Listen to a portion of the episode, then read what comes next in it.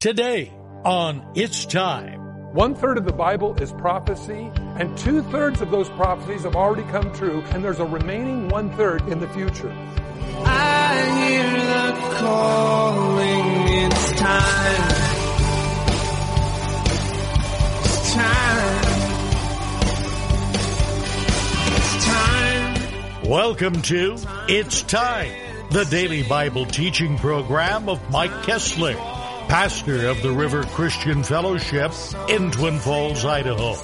Today, he's going verse by verse through the book of Revelation. So turn there in your Bible as we join Pastor Mike.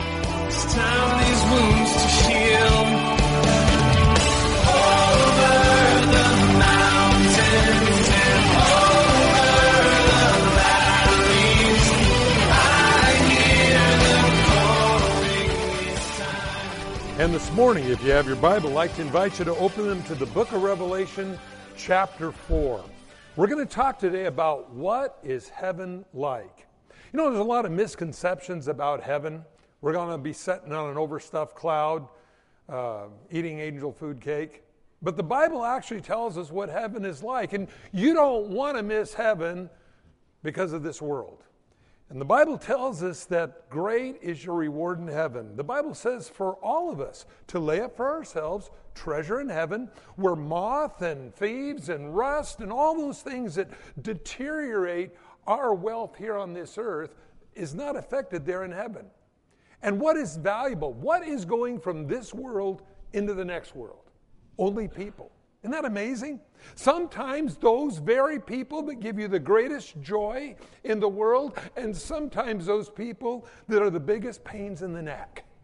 But the Bible says only thing going from this world in the next world is people. Let's pray. Father, this morning we love you. And we just come here as your children to gather together, to look at your word, to see what you would say to us that would encourage us, bless us, correct us, show us who you are, and show us who we are as we read these words together. And God, you would reveal to us your great love for us, your creation. The most important thing in all of the universe, God, you have focused upon us in that you sent Jesus to die on the cross to redeem us. And so as we read now, bless this time in Jesus' name. Amen. Bible's got great things in it. First of all, it'll tell you who you are, it'll tell you who God is, and our relationship we need to have with Him. We've been looking at the book of Revelation. Some people have come along and said, well, the book of Revelation is a sealed book. Well, by the very name, it's anything but a sealed book. In fact, it's just the opposite. The word revelation means the unveiling of. That is God's great purpose to unveil. Like you would have a statue in a park, and the great day comes, and we're going to dedicate the statue, and you pull the sheet off. That's the revelation. That's the unveiling. Well, God wants His purpose to be unveiled to you. Jesus said, Henceforth, I'll no longer call you servants. I'm going to call you friends because a servant does not know what his master is doing. God wants to reveal to you and to me the things that will take place in the future. You know, the thing that makes the Bible different from every other religious book on the earth is prophecy. One third of the Bible is prophecy, and two thirds of those prophecies have already come true, and there's a remaining one third yet that will come in the future.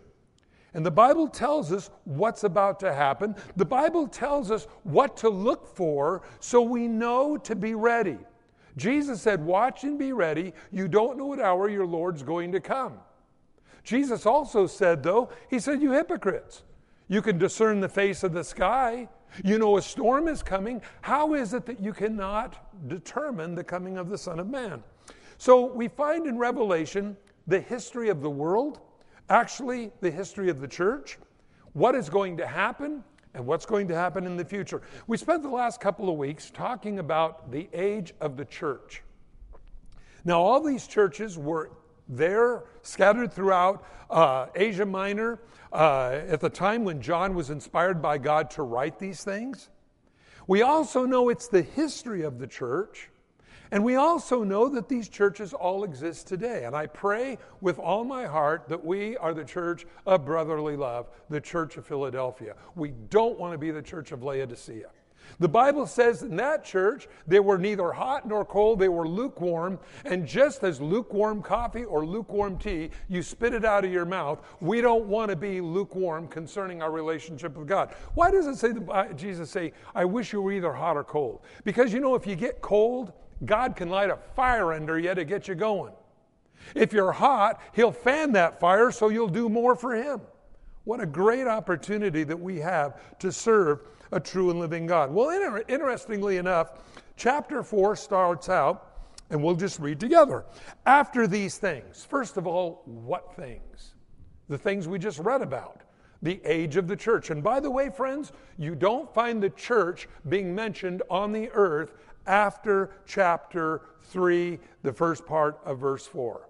From then on, they're always found in heaven. And I think this is really significant. Through the rest of the book of Revelation, you'll find the elect, you'll find saints mentioned, but never the church. And I believe there's a special reason why. Because it says, After these things, I looked, and behold, a door standing open in heaven. And the first voice which I heard was like a trumpet speaking with me, saying, Come up here, and I will show you the things which must take place after this. The word meta tauta in the Greek, what things? Which must take place after this. The things that we just read. The age of the church, then we find the church in heaven, and then we find in Revelation 6, which we're going to do next Sunday morning, the beginning of the tribulation period. Boy, I'll tell you, a lot of stuff in God's Word, things that we need to know, because not to scare Christians to death, but to light a fire under us so we'll be about our daddy's business. You know, I need to be reminded oftentimes in this life of what's important and not important.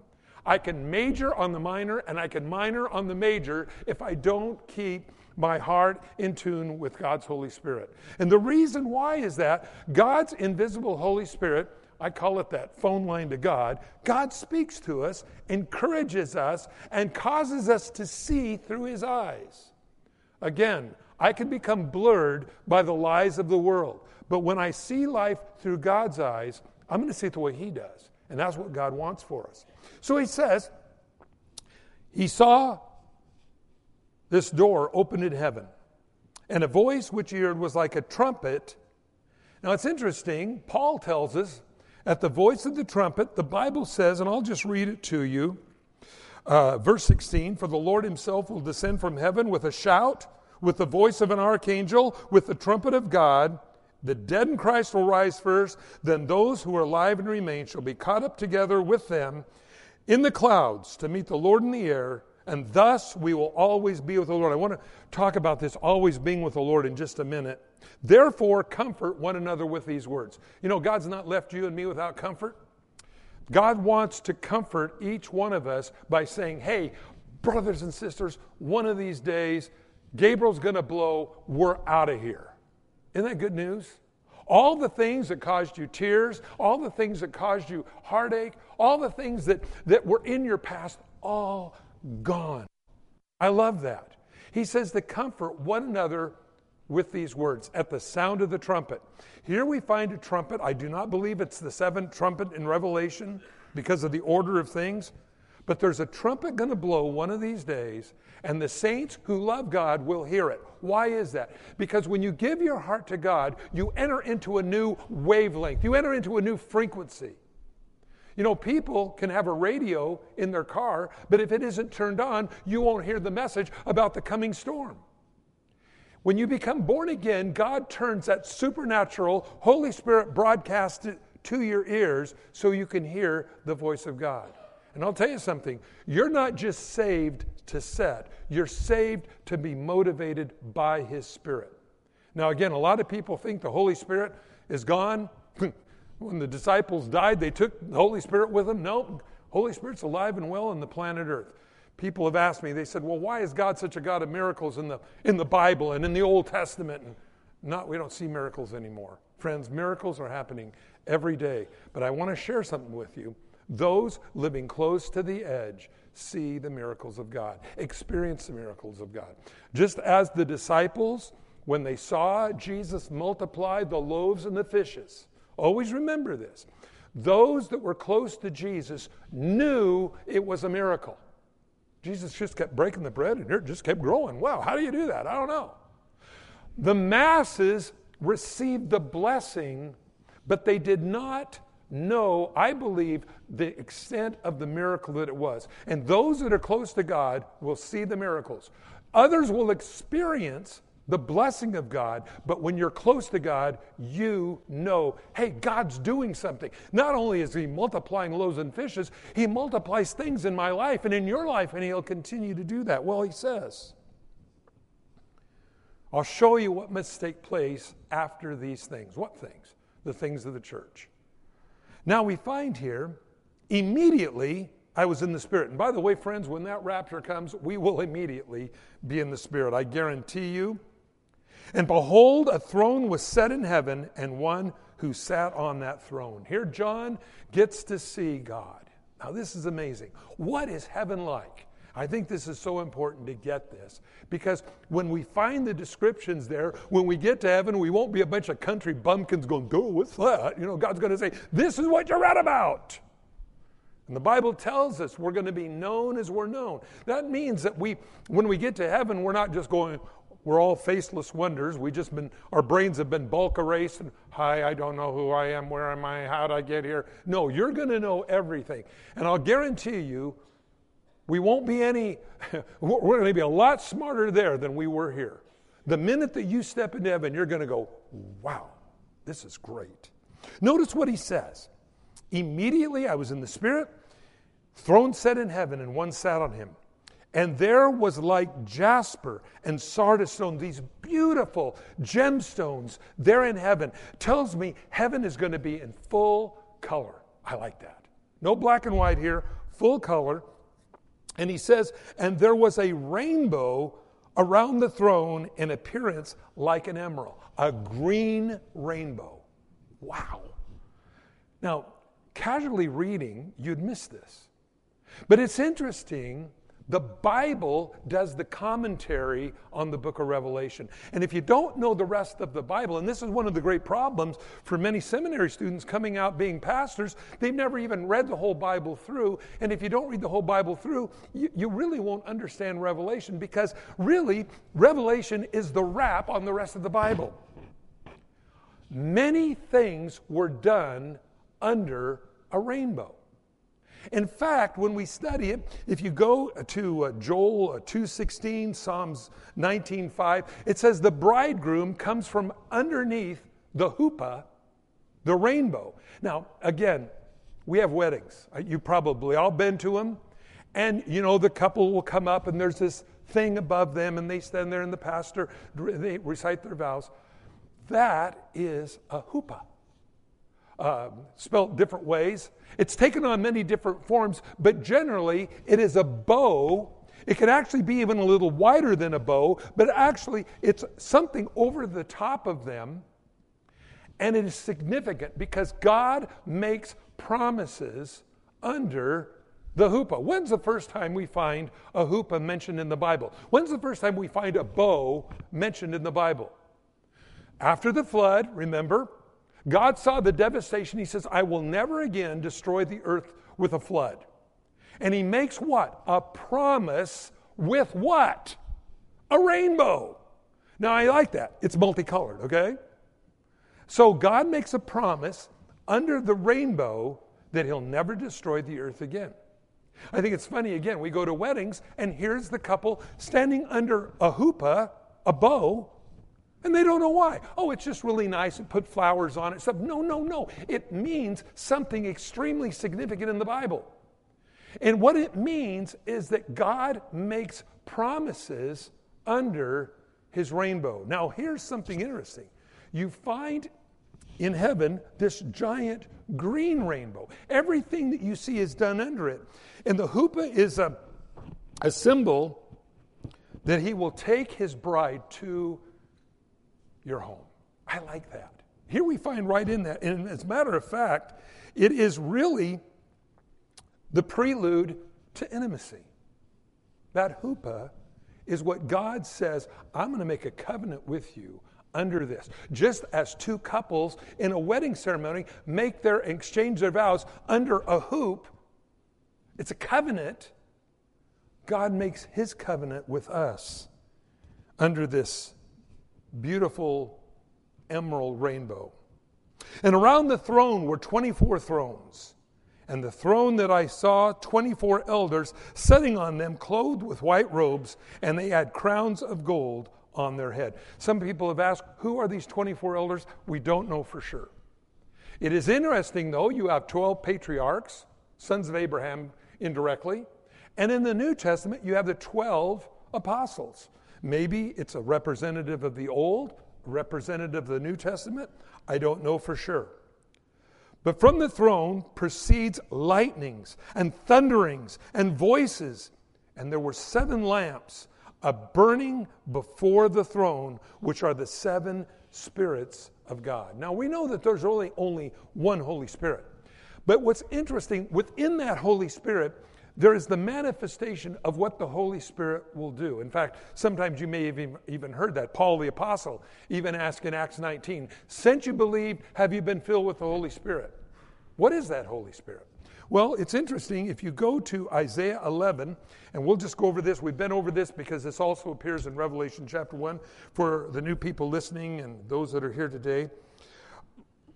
Revel- uh, excuse me, Isaiah 11, 2 says, the Spirit of the Lord will rest upon him. That's the first thing the Holy Spirit will do. The seven attributes of the Holy Spirit first one, he'll rest upon you. We know that. In fact, he'll fill you, he'll rest upon you. I like that about God.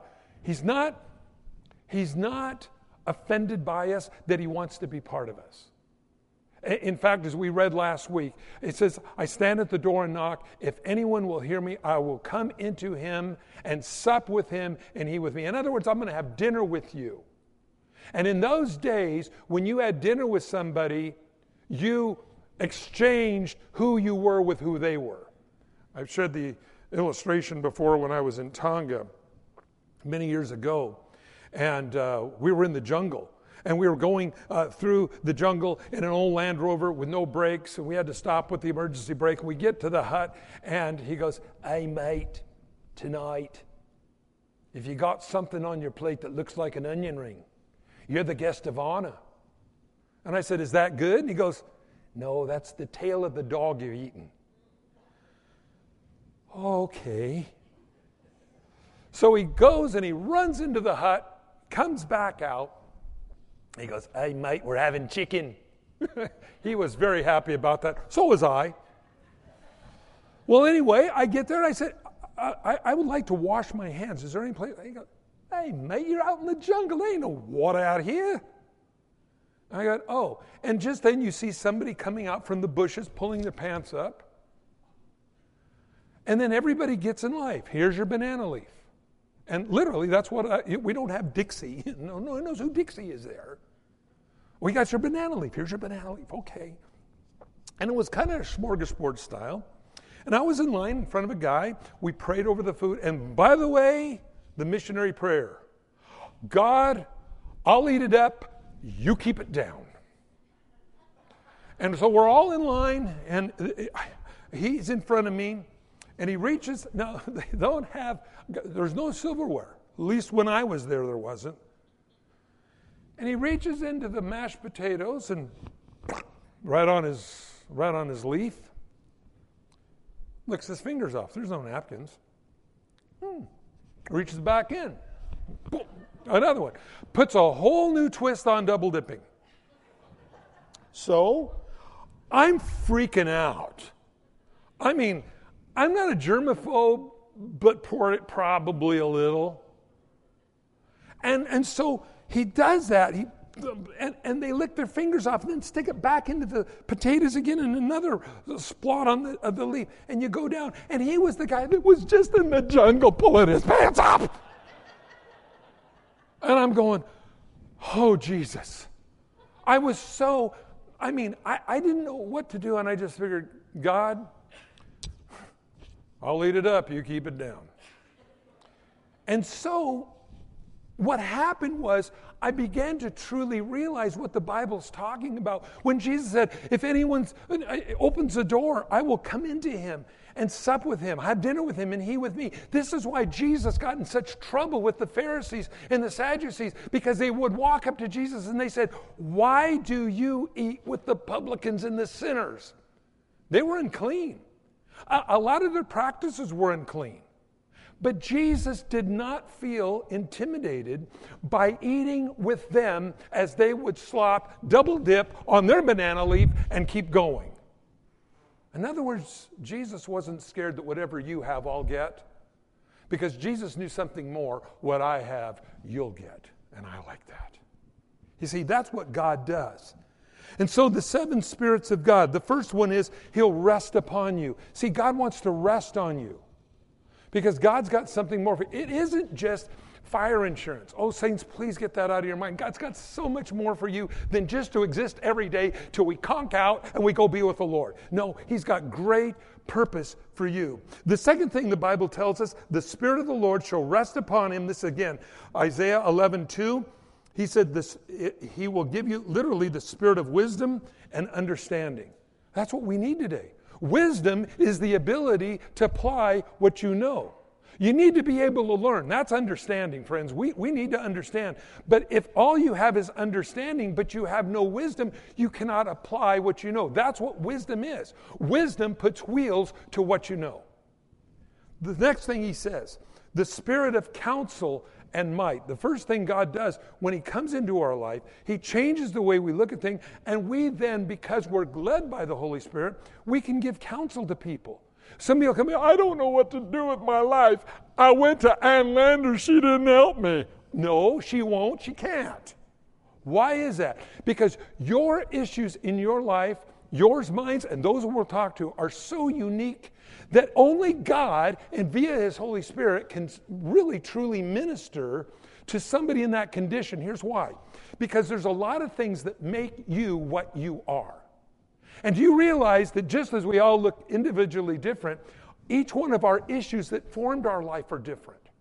And so there's no such thing as one shoe fits all. Yes, it is in Jesus when we come and we're born again, but how we get out of sometimes these circumstances and, and situations that's the power of the Holy Spirit. That's the counsel that God will give you. See, we are His representatives. Always remember that, friends. You're not saved to set, you are saved to be empowered. And when the Holy Spirit comes upon you, the spirit of counsel, you'll have that. Not only for your own life, what to do in situations, but that for others as well. And the Bible also says, and might. That means strength, friends. We need strength in our life today.